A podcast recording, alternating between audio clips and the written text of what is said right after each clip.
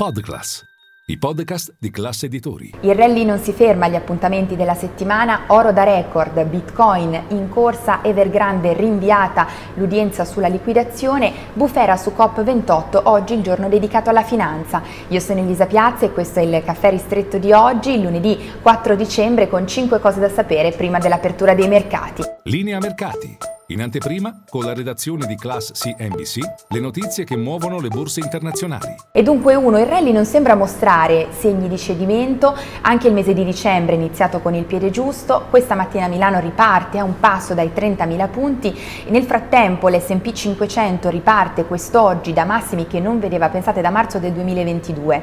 Nel frattempo quali sono gli appuntamenti della settimana? Sicuramente si guarda al dato sul lavoro americano in uscita venerdì, i nuovi posti di lavoro aggiunti nel mese di novembre, un dato guardato con particolare attenzione dalla Fed e poi giovedì e venerdì Ecofin straordinario sul tavolo la riforma del patto di stabilità. L'obiettivo è quello di trovare un accordo in extremis per evitare che a partire da gennaio 2024 tornino in vigore le vecchie regole. E poi due Oro da record, nuovo massimo storico toccato in queste ore dal metallo giallo, oltre i 2100 dollari l'oncia, superato dunque il record precedente, quello di agosto del 2020. A spingere il bene rifugio per eccellenza, l'incertezza sul piano geopolitico, il dollaro debole e poi ancora la prospettiva di una Fed pronta a fare un pivot a tagliare i tassi prima del previsto. Addirittura c'è chi scommette eh, che un taglio possa arrivare già a marzo. E poi tre, a correre è anche quello che da molti viene definito l'oro digitale. Questa mattina infatti in rally il Bitcoin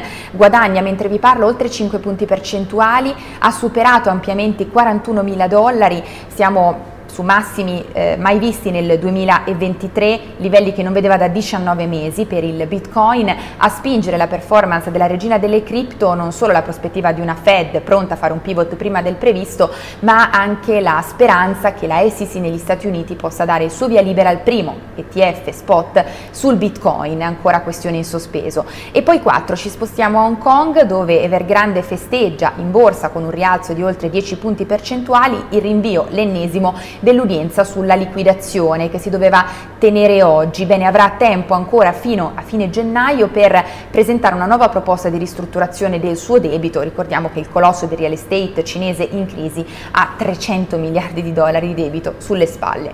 5. Concludiamo con COP28 che prosegue a Dubai, oggi il giorno dedicato alla finanza. Pensate, secondo BCG serviranno nei prossimi 30 anni 150 miliardi di dollari di investimenti green per raggiungere gli obiettivi obiettivi climatici degli accordi di Parigi. Intanto continuano a far discutere le parole del padrone di casa, Sultano Al-Jaber, eh, che ha detto senza combustibili fossili si torna alle caverne. Staremo a vedere, è tutto per il nostro caffè ristretto, ci vediamo a Caffè Affari in diretta con tutte le notizie.